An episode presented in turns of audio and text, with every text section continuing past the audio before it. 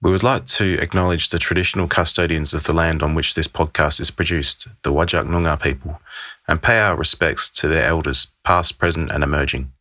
Courtney, welcome back to another episode. Hello, how are you going? Yeah, good. How about yourself? Yeah, yeah, not too bad. Excellent. Sleep deprived, but Yeah. working. yeah, braving the winter. yeah, that's right. It's winter.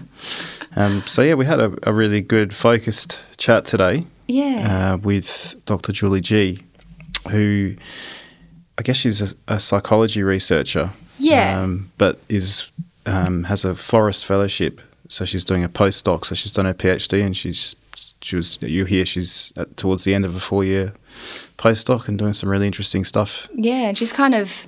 It seems like she's kind of travelled around the world to do different psychology kind of uh, research areas and all that kind of stuff, which is very, very interesting. And, Yeah. yeah, sounds sounds fun. Yeah, including be- being at Cambridge, yeah, which you know just a small small university. yeah, exactly. over in the UK. That's right. It's very small. yeah, But yeah. So this, um, we unfortunately only had limited time with Julie. She's very busy. And, Yeah, you know, of course. getting dragged between meetings and Yeah. you know doing work and whatnot. So we're we're treating this one as a bit of an introduction to the sort of work Julie does in the mental imagery space. yeah. Um, but yeah, you'll hear in our conversation, it's really interesting and to be continued as well. Um, but we'll let you guys enjoy it.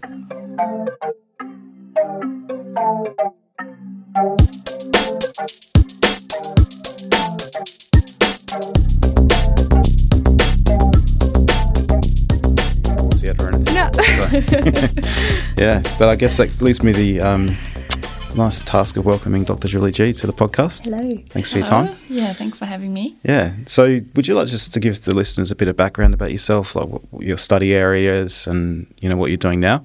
Yes. So my name is Julie Ji. I'm a Forrest postdoctoral fellow at the School of Psychological Science at UWA.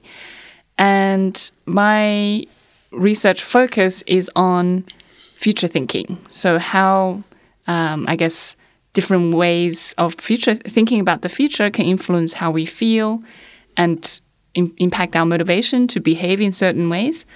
And this has implications for kind of mood and anxiety disorders, which is, has been my focus. But it uh, is also kind of very relevant to any behavioral domains that, you know, uh, motivating healthy behaviors, reducing unhealthy behaviors. Yeah. Uh, so it's linking what happens in the mind with our emotions and then our behavioral patterns as well. Okay. So, just to take a step back, uh, what did you do prior, and how did you end up with a postdoc with Yeah. Forrest? Yeah. Um, so I, I started my undergrad at Sydney Uni, um, actually in a media and communications degree, journalism. Okay. Um, but I did a major in psychology, and la- that luckily allowed me to do an honors um, year in psychology. But I only did that after a few years after my undergrad because I didn't. I was never interested in research first at first. So, what did you do in between uh, your honours and your Yeah. undergrad? So my first job was a, as a management consultant with Yep. Deloitte, Cool.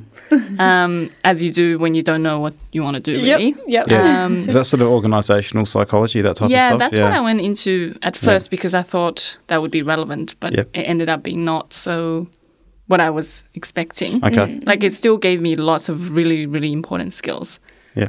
and knowledge, but it wasn't what kind of didn't really spark my curiosity Yeah. that mm-hmm. much. So I worked in that there um, in Sydney for a year and a half, and then I decided to do a master's in London at the London School of Economics and Political Science. Mm. Mm-hmm. So they have an Institute of Social Psychology, which is now called Psycho- Psychological and Behavioral Science or Yeah. something. Mm-hmm. So that was more me exploring post grad psychology, but that happened to be more of a European tradition school where it's not the classic experimental behavioral um, Oh, okay. psychology. It was more sociology, critical theory, Oh, and that's interesting. and more European traditions, Yep. which was interesting. But Yeah. again, we focused more on qualitative methods. Okay. Yeah, because I think at UWA it's it's very like quantitative. They Yeah, try and yeah. like really drill into you that psychology is a science. So you Yeah. go through Yeah. yeah. behavioral um, Yeah. psychology quite a lot and neuroscience and all that kind of Yeah. stuff. So yeah, that's really interesting. Mm. Yeah. Okay. Yeah. That's great. And um, did you grow up in Australia or did you grow up somewhere Uh, else? for high school and undergrad, I was Yeah. in Sydney. Yeah, okay. Um, but before that, I was in China. in China. Okay. Yeah. And what what part of China? In Xi'an, um, it's where the terracotta warriors are. Oh, okay, Okay. okay, cool. So- Oh, interesting. The old capital. It's Yeah. like yeah. very ancient. Blah, blah, blah. yeah. Okay. Um, but yeah, after my masters, I realized, okay, I really need quantitative methods because it for me it was too much subjective interpretation. Um, so, but I wasn't sure how I could get into a more quant training program. So I applied for PhDs in the US and I didn't get in. Um, at the same time, I got a job in. Um, sorry, that was I applied for PhDs while I was working on my job post um, the masters. Yeah. But I was yeah, I got a job in the UN in the uh, Cool. World Food Program in Nepal Oh, through a contact of a friend, um, colleague uh, who I used to work with at Deloitte. Mm-hmm. So I was a communications officer in a development job for a year Yeah, okay. in Kathmandu. Okay. So during that time, I was looking for research questions and things, and I stumbled upon this uh, article in The Economist about this field called cognitive bias modification, which was basically training,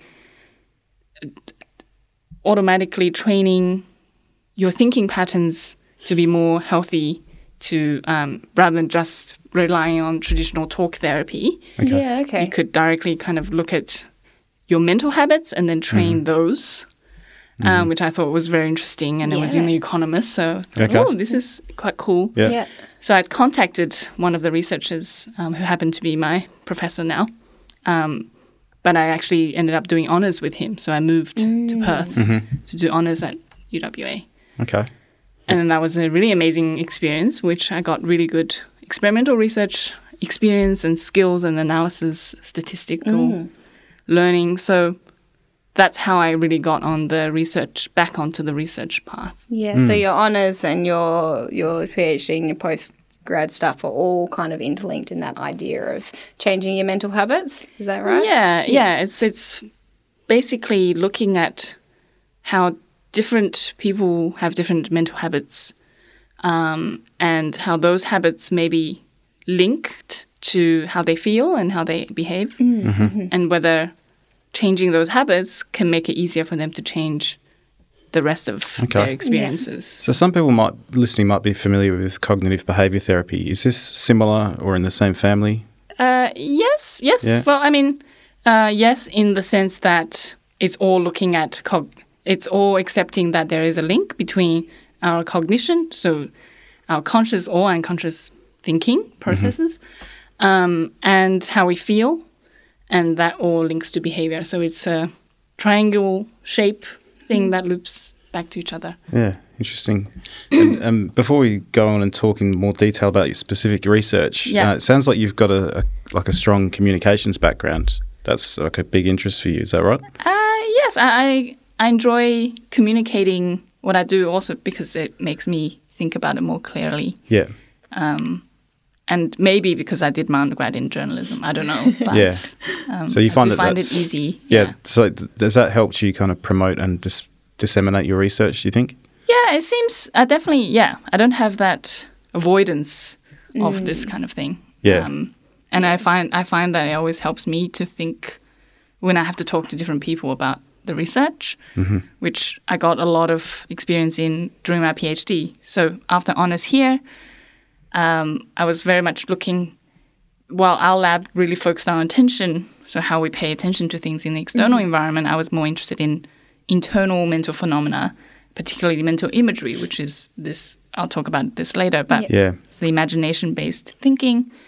And the kind of world leading expert in that field what happened to be in Cambridge at the time and mm-hmm. a colleague, close colleague, colleague of our professor here.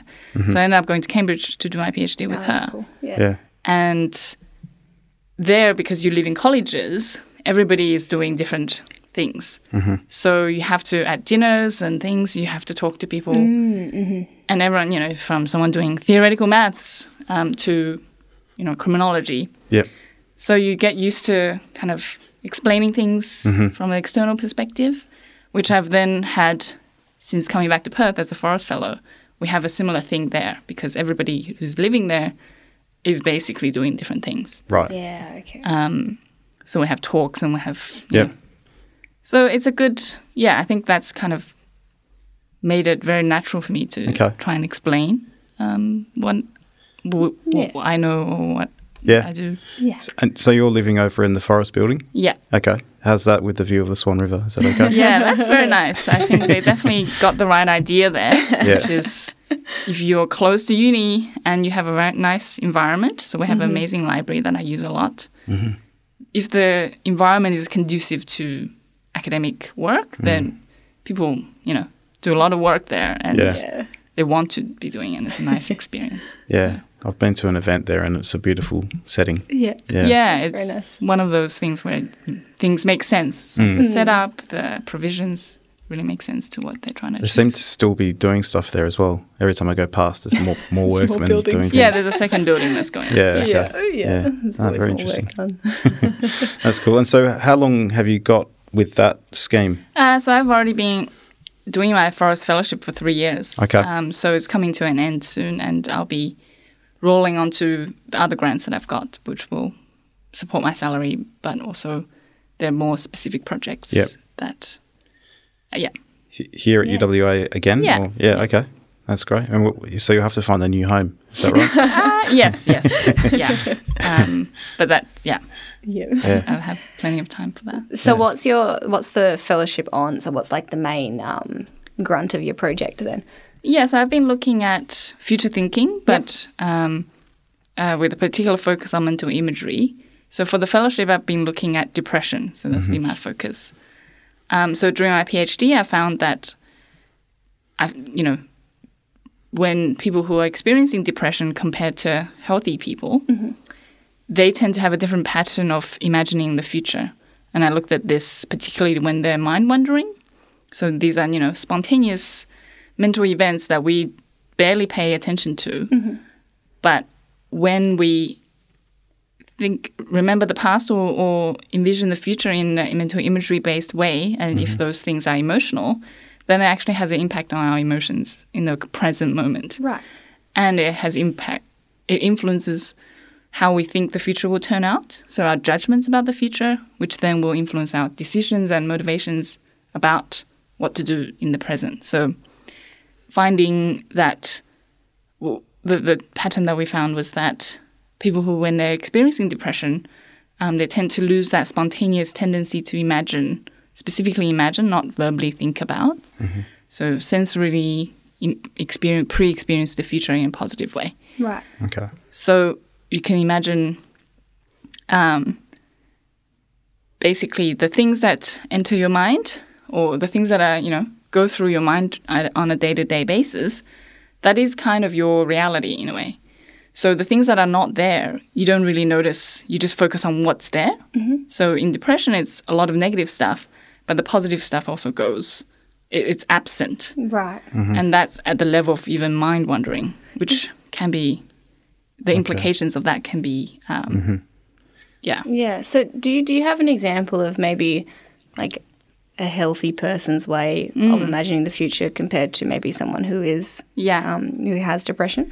Yes, I think, you know, um, we know that healthy people, to be healthy means you have to be basically deluded, delusionally optimistic. Yeah. Right. Yeah. Because if we're not overly positive. Yeah. yeah, we, hmm. our, our minds are biased to begin with. It's optimistically mm. biased. Yeah. Mm-hmm. So we tend to think bad things won't happen to us. Um, we focus, it's usually easy when we're in a normal mood or good mood to focus on the things that we hope to happen and then we don't mm-hmm. really, we want to avoid, you know, the potential. Is that kind of like the bias that people have with lottery, where like you buy a ticket because you're like, yeah, I'm probably going to win. Like there, there's like a, a good chance that I'm going to win with this lottery ticket. When in reality, it's like zero point zero zero zero one percent chance. Is it that kind of bias that we're thinking about? Yeah, I would Yeah, say because not everyone buys a lottery. That's Yeah, probably an extreme yeah. example. Yeah. But it is certainly common. Yeah. It's the same process. It's like, mm-hmm. I feel lucky. Yeah. And that's a good thing because Yeah. you know, we I'm going to get positive things out of it. Yeah. well, yeah. So if you're not optimistic, then you don't go for things. Mm-hmm. And so if you don't go for things, then you won't get anything. That's right. Yeah. So that's what happens in depression. Um, it's very easy to become pessimistic or or too objective about things, and then there's no motivation Yeah. to try. And then if there's no trying, then there's absolutely nothing that will happen. So you, it's a vicious cycle of withdrawal and then a lack of positive experiences and connections with one's environment and people. So, in terms of future thinking, we know that from our work and other people's work that when we when healthy people imagine positive versus negative events, it tends they they experience this subjectively as much more vivid. They're quicker to generate these events, hypothetical ones in the future. Whereas in depression, it's the opposite. They tend to lose this positive bias. Right. Okay. Um, so it's really the the loss of the positive, mm-hmm. and especially in the future, because we can remember past things um, as positive, but if we think the future is completely bleak, then even good things that's happened is starts to be depressing because mm. Mm. that won't happen again. Or so it's the future is really the thing that motivates our behavior. Yeah. It's like hope. You've got a lot of hope for the future. We're very future oriented Yeah. Um, yeah. as organisms, and the ability to imagine, not just verbally think about. Mm. So, so the difference between knowing something good or bad can happen mm-hmm. as a piece of knowledge mm-hmm.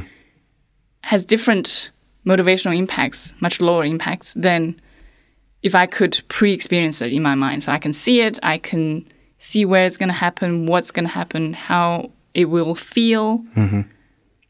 and even better if I can see how I can make that happen. Hmm. So it's the imagination-based way of thinking is very concrete. Right. Um, so it forces you to be more concrete. Of course, you can have rosy pictures of, Of course. just winning prizes everywhere Yeah. and things. That's not Yeah. realistic. Yeah. So we're talking about realistic things that you believe could happen, and you can use that type of thinking to plan, to Yep. pre-experience the the emotional consequences, which Mm-hmm. motivates you to go for it or not go for it. Yep. Yeah. So it's a it's a, a natural way of thinking that actually is motivating us all the time, but we don't always pay attention to it.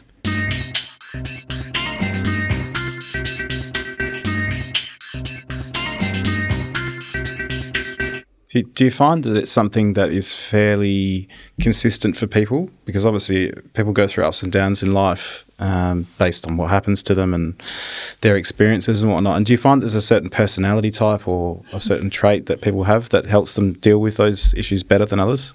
Um, so in terms of differences in mental imagery use, yes. So we even from the 1800s we know um, that people differ in how much they're a visual thinker. So some people just don't have any mental imagery. They're, they're very, very not visual. Um, so that's just kind of general differences. That's a neural capacity kind of thing.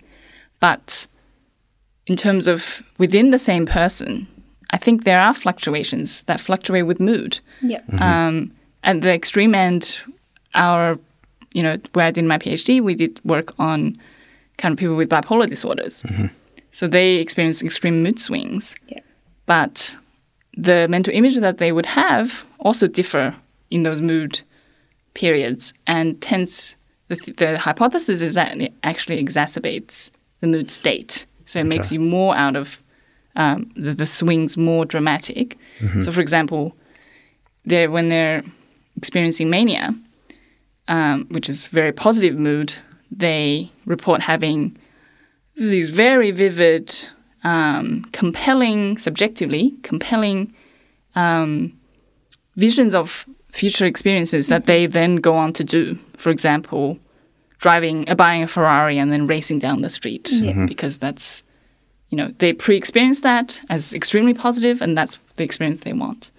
So it's a similar process to what, you know, if we're about to go on holiday or we're booking a holiday and we're in a good mood, then we really start to imagine a lot of the good things. But when we're in a negative mood, maybe our mental images um, change in the emotional content, but also maybe we tend our mind just um, may stop altogether Yeah. to generate you know hypotheticals. Yeah. And in the case of anxiety, people generate a lot of these hypotheticals. Ah, yeah. Okay. So that's a surplus of negative hypotheticals. Yep. So, how, because you, you said before that you kind of like the, the quantitative stuff, how on earth can you measure those kind of feelings in a quantitative way?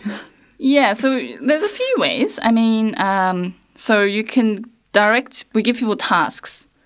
So you can make sure that people are doing what you want them to do and then measure their emotions before and after. Yep, okay. Whether that's subjective report or physiology. Yep. Um, so you can experimentally manipulate what they do at a specific time in the lab and then measure thing, the things, the changes before and after, whether it's emotions or beliefs or anything. Yeah. Okay. Um, for more kind of spontaneous cognition, you would more real time methods would be better. So, for example, the mind wandering work that I was doing, um, we would give people a very boring task that made them mind wander. Yeah. because It was really monotonous. But then we had a way in the task where in real time they could record when they've been mind wandering, and then that would allow them to record very briefly the kind of did it involve mental images? Yeah. Was it positive, negative? Was it future or past oriented? Mm-hmm. Okay. Um, and in the real world, the project we're about to start in self harm in young people, that would use a experience sampling app. So you have a phone app, and that beeps you eight times a day in, mm-hmm. at random times, and it asks you whether you've had certain behaviors and mm-hmm. thoughts and things. So we try and, if it's just obs- observational, then we try and do it real time. But in the lab, we can make people um, we can you can ask them to do things. Yeah. It may not happen, um, but there are ways to kind of make sure that they did it. So, for example, a lot of our work is on first year psychology students. yeah. Okay. Yeah. Um, so, if you want them to simulate a certain future event, um, typically we get them to then write it down after.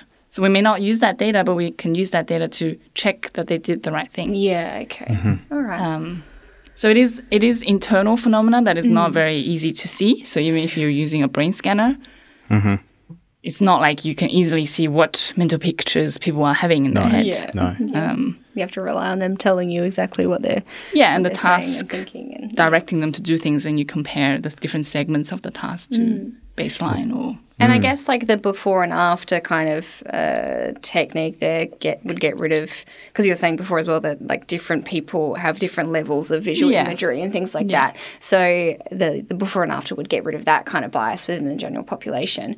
Um, is there any way to kind of identify or, or I put deal with in quotation marks is not quite the right words um, people who, who don't really have those visual imagery and is there an issue with that or is it just yeah, it's interesting you asked that Yeah. because that work has only been done in the past kind of ten years. yeah okay Um, so they've identified, you know, people who really have no mental imagery ability, and not because they've lost some visual capacity later on. They just were born without this. So the way they check that is, uh, for example, using binocular rivalry methods, so psychophysics. okay So because basically when we imagine visually in the mind or, or sensorily, it's, it functions in your mind as a weak form of perception. yeah So perceptual priming is a thing. So if you see something, then that um, the thing you've just seen is more likely to take over if you uh, be dominant in your system, Yeah. visual system.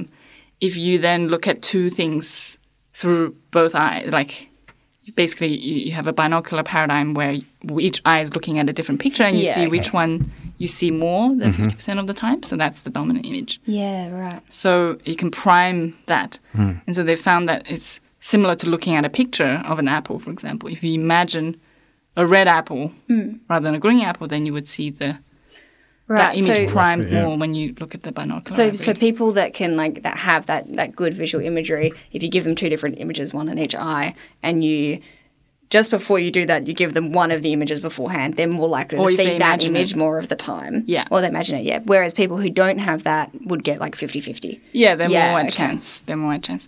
And of course, neuroimaging. Um, they've you know lots of decades of research.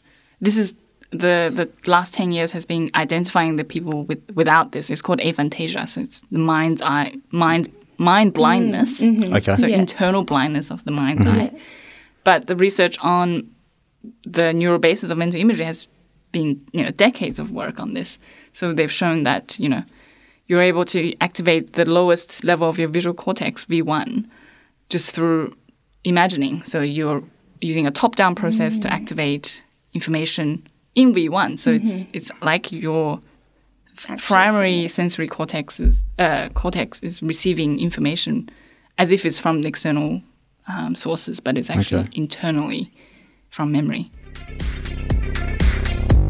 Hi, we hope you're enjoying this episode of The Meaning of Health. Just a quick reminder that you can email us at meaningofhealth at outlook.com or tweet us at health means what. And if you have a minute and you've enjoyed listening to this episode or any of the other episodes, it'd be great if you could go and rate and review us wherever you get your podcasts. It helps other people find us. Now back to the show.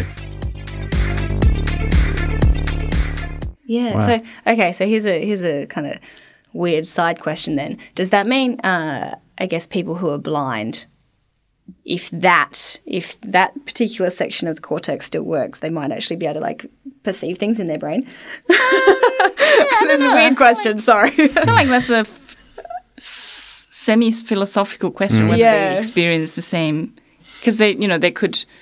The other senses tend to take over their visual cortex. yeah, true. Yeah. Um, mm. But it's not just visual; it's visual spatial as well. So they could ah, very much Oh, be okay. using touch and spatial location mm. To form, you know, visual spatial things. But whether that looks the same as us, I don't think so. Yeah. Yeah, And it would be okay, hard to measure as It well. would be, it Yeah. would be very tough to measure. Yeah. so, but, but you know, I have a colleague um, who does not really experience mental imagery. She can't. Okay. And, and crazy she claims she claims that she's not impaired. So Yeah. it's not necessarily, you know, that. So it's it's just um, is a yeah. Yeah. Basically, it means. For example, when she goes on holiday, Mm. she has to take lots of pictures because Mm-hmm. it's out of sight, out of mind. So she can't bring Oh, back okay. visual experiences back. Okay. Yeah. Yeah. But she will remember she really liked this place, but not that place. Same with going to restaurants. She sees a menu. If it doesn't have pictures on it, she doesn't really piece together the each dish into a picture in her mind. She just remembers whether she likes the ingredients Yeah, put okay. in that order. So okay, so then linking this back to uh, I guess anxiety and depression, um, is there a difference in uh, symptoms of these kind of conditions if people are, I guess, better at visualizing in their brain? So um, yeah, I guess if you take like a healthy person and a person with depression, uh, and they're very very good at doing that, would they have different symptoms? The person with depression compared to someone who who can't. Yeah, do that? Would that's it be a really good question. Um, we don't really know that. okay. I think I don't think we've done enough research to look at people who are able to have mental imagery and and and versus not, um, and the prevalence of different disorders in them. Yeah, okay. But um, certainly, for example, that's something we look at in treatment. Yeah. Um, not we, people who do treatment. Yeah. Um, so, for example, if the treatment has elements where you are utilizing mental imagery, someone may not benefit as much from that if that's not their, Ah, their cognitive style. Yeah. So, if they prefer a more logical, not logical, uh, verbal, so just purely um, verbal analytical rather than kind of more uh, concrete experiential ways, Yeah. um, then they won't really benefit. They don't, won't know what you're telling them to do, or it'll be very difficult for them, and they won't. Um, so certainly, individual differences in cognitive style Yeah. Yeah. is relevant. Um, there are theories of, for example, in anxiety, worry. So when we're wo- worrying, it tends to be more verbal. Um, so it's we're talking to ourselves, saying, "What if this happens? This would be terrible." Yeah. Blah blah blah okay. blah blah. Yeah. But there's also, you know, these are theories that people test uh, are testing that that is a, actually a, a, an avoidance of the kind of scary mental images that we have of the actual thing that we really fear. So, for example, your mum you know, your friend doesn't come home or your housemate doesn't come home on time and you think, oh, they've been in an accident. Yeah. Yeah. So if you're a visual visual person and highly anxious, then you would imagine that crash scene and that would feel very real and that's very distressing. Yeah. So then a response is to worry about it still, um, but in words. Okay.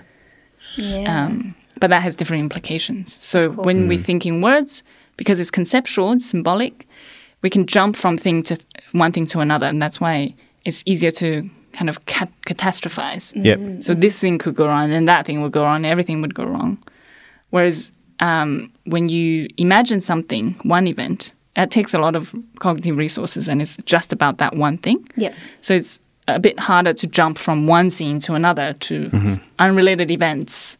So one of the interventions that people have tested is actually to make people really imagine it out, the mm-hmm. things that they think could mm-hmm. they fear, to make them realize that it's like take it to the logical conclusion, like what would actually happen, and Yeah. then you can assess does that feel realistic or not. Yeah, that kind of mm-hmm. makes sense, particularly with things like uh, exposure therapy, with when people have like irrational fears of snakes and spiders and things, and they literally like give you a snake uh, to go, you know, it's okay. This is not actually going to hurt you. You didn't die. That kind of thing. Yeah. You didn't die. It's okay. so it kind of makes sense, I guess, in in my brain that.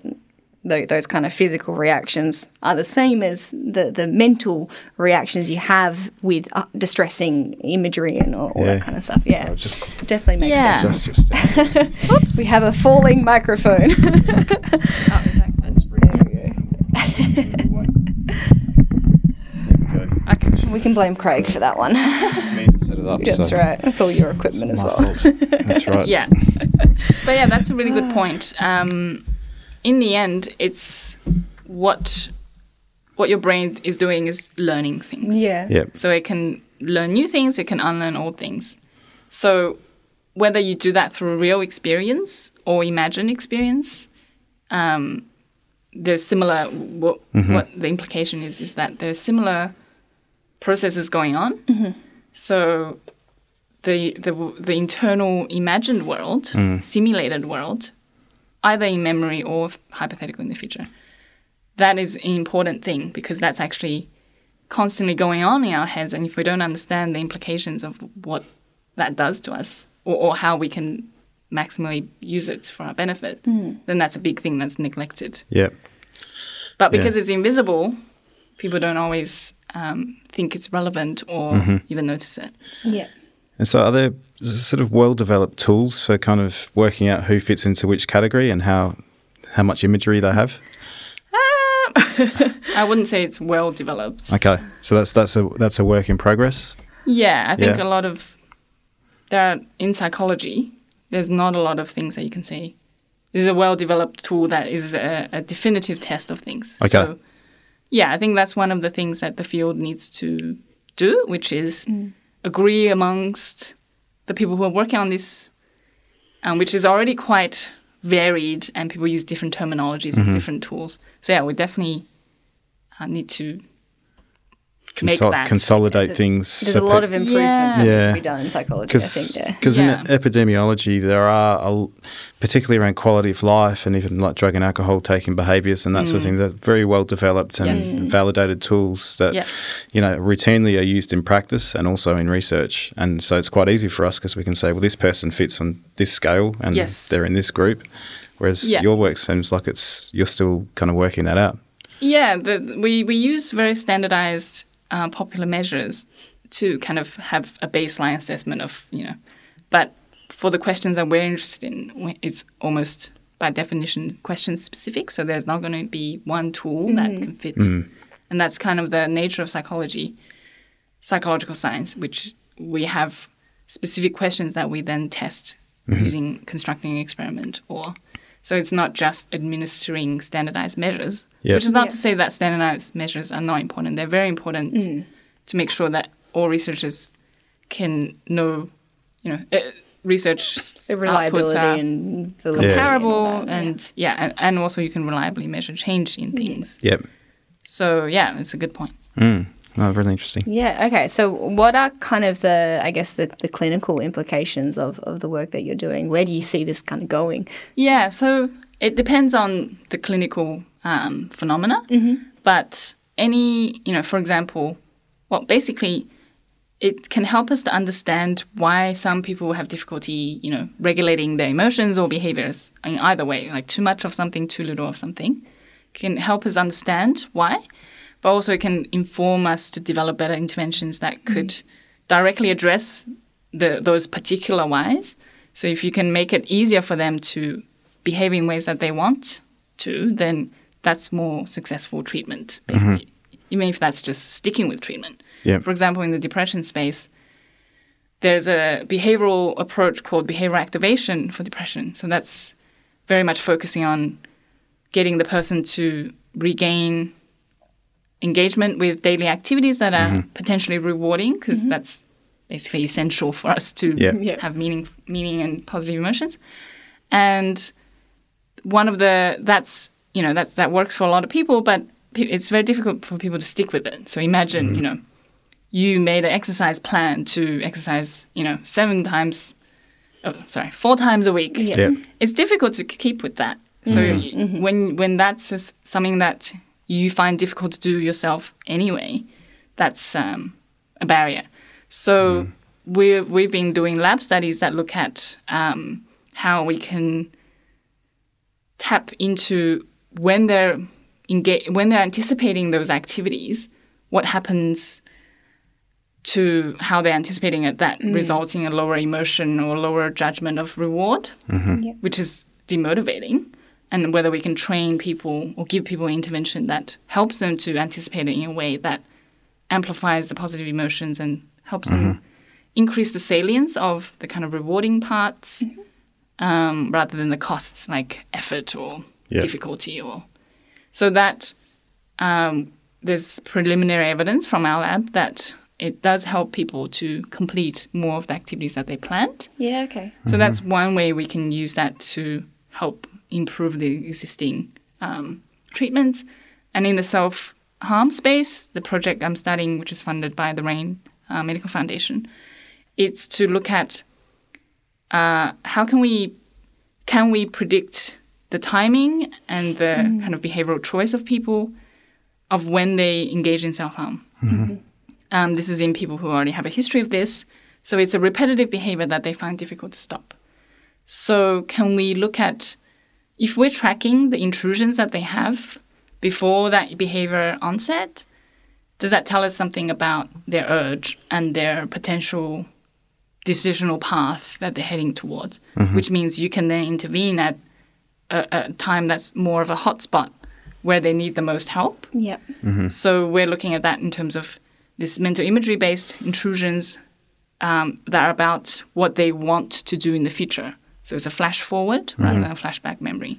Okay. And whether that, the frequency of that potentially ramps up as your urge increases, because we know that urge tends to match intrusions or- and they go I can see this also kind of benefiting uh, some eating disorders as well. If you're talking about like urges and kind of getting that in between sweet Certainly. hot spot and like for, for binge Healthy eating, eating, yeah. disorders and, or like um, bulimia or things like that. You could Yeah, yeah, I think- target those urges and I think serious eating injury. disorders, there may be other things going Oh, on. but absolutely. certainly for healthy behaviors, yes, Yeah. definitely. yeah, okay, interesting. So, I'm aware that we're running fairly Yeah. short Yes. on time. Um, I'll just, just I guess one final comment is we had a recent guest on the podcast who's a clinical psychologist who deals, deals with self harm a lot. That was his kind Ah. of main area of practice, and he indicated that it's more adolescence where Yes, this is yes. at high risk. And so you're dealing with um, self harming behaviours, but you're also dealing with brain development happening at the same Yeah. time. at the same Oh, time. So that must be like a really complicated thing to deal with.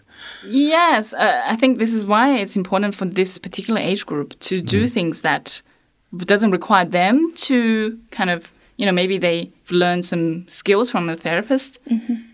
That's when they're calm, when they're not in distress. Yeah. But when they're in distress, you know, would you go to a website to look up information to remind yourself of breathing exercises or, mm. you know, you want your phone to help you. yeah So if, the, if your phone could predict when you're going to, when you're more at risk, Yep. Mm. and suggest things that has been, you know, shown to be helpful, but delivered to you in your moment of need. Yeah. Okay. Mm. Um, that will help them because they don't have Yeah. fully developed frontal lobes and executive Mm. functioning. Because it just it's also like a slight distraction because you'd be like thinking Yeah. about all these things and then your phone would beep and you would look at it and it'd be all these Yeah. like helpful things. Yeah. no. But we can't, we don't have the capacity to predict that at Of the moment because yeah. we don't really, we haven't linked what's going on in their Yeah. minds to their behavior. Yeah. I'm assuming That's this is possibly leading into artificial intelligence and machine learning, and that's possibly an application. That's what it for- sounds like. Yeah, Yeah, machine Yeah. learning is different. I think Yeah. at the Yes. moment they're just looking at the focus is on external phenomena. Right. So things that we can get data on that's Yep. external. Yep. But psychology and psychological science, certainly my focus is on the internal, Internal, representation yeah. of future realities. So it's and- putting Yeah. that internal outwards so then you can Yeah, get the 'cause- predictive value Yeah. out of it. Yeah. Yeah. Ultimately, that's what we act on. Yeah. What's happening in our heads. So. Yeah. yeah. Well, I think we might have to wrap it up there because I know you've got another appointment. Yeah. Yes. Um, but we, uh, I'd say that that's part one of uh, to be continued Yes, conversation. Yeah. Yeah, It'd be great we'd to, come back. maybe once you've got your Raine study up and Yeah, going. wow. Yeah, that'd be great. we can, Yes. you know, we can have a bit of a chat about what you're finding. great. It'd be Yeah. excellent. Yeah. Well, Yeah, thanks very much for your time yeah, today, thank Julie. you. No worries. Thanks for having me. Cheers.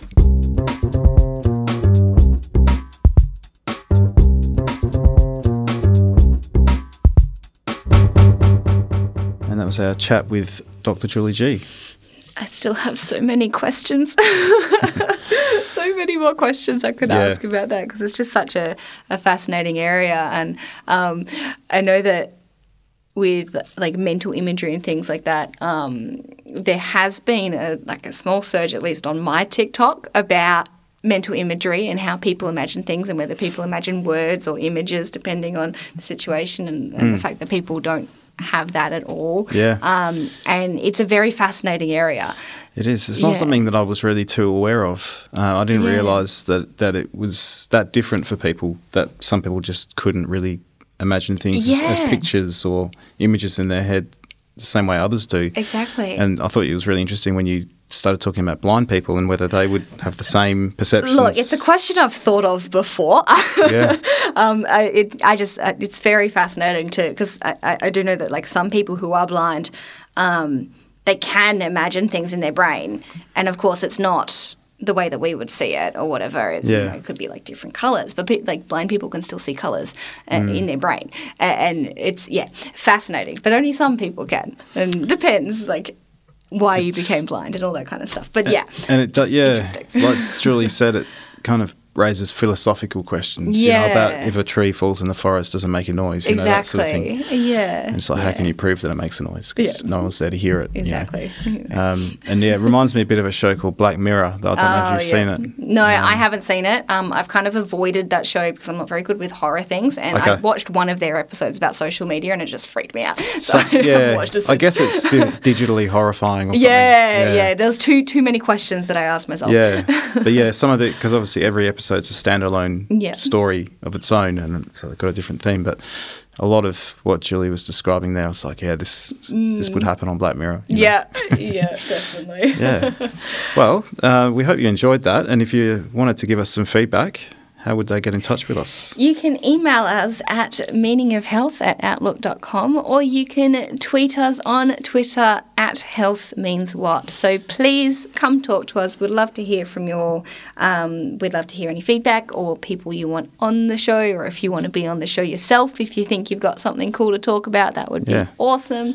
Uh, yeah, so Yep. come have a chat. That's it, and it's we don't just talk to researchers and academics. You know, we- we, try and talk to a wide range of people. You know, from consumers through to doctors and Yeah, so even if you've been through um, something that you feel other people can, can benefit from, um, whether it be a, a mood disorder or Hmm. uh, you know, anything that you can think of that's related Yeah. to public health. or had a health experience of some sort. Exactly. Yeah, yeah, yeah. we'd love to talk to you as well because it's, it's important to get the individual perspective as well as the population level perspective. Exactly. Yeah.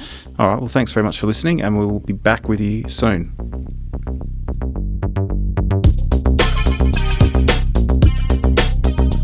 Meaning of Health podcast is produced with the support of the School of Population and Global Health and the Education Enhancement Unit at the University of Western Australia. The podcast is produced by Craig Cumming and Courtney Webber, with music by Craig Cumming.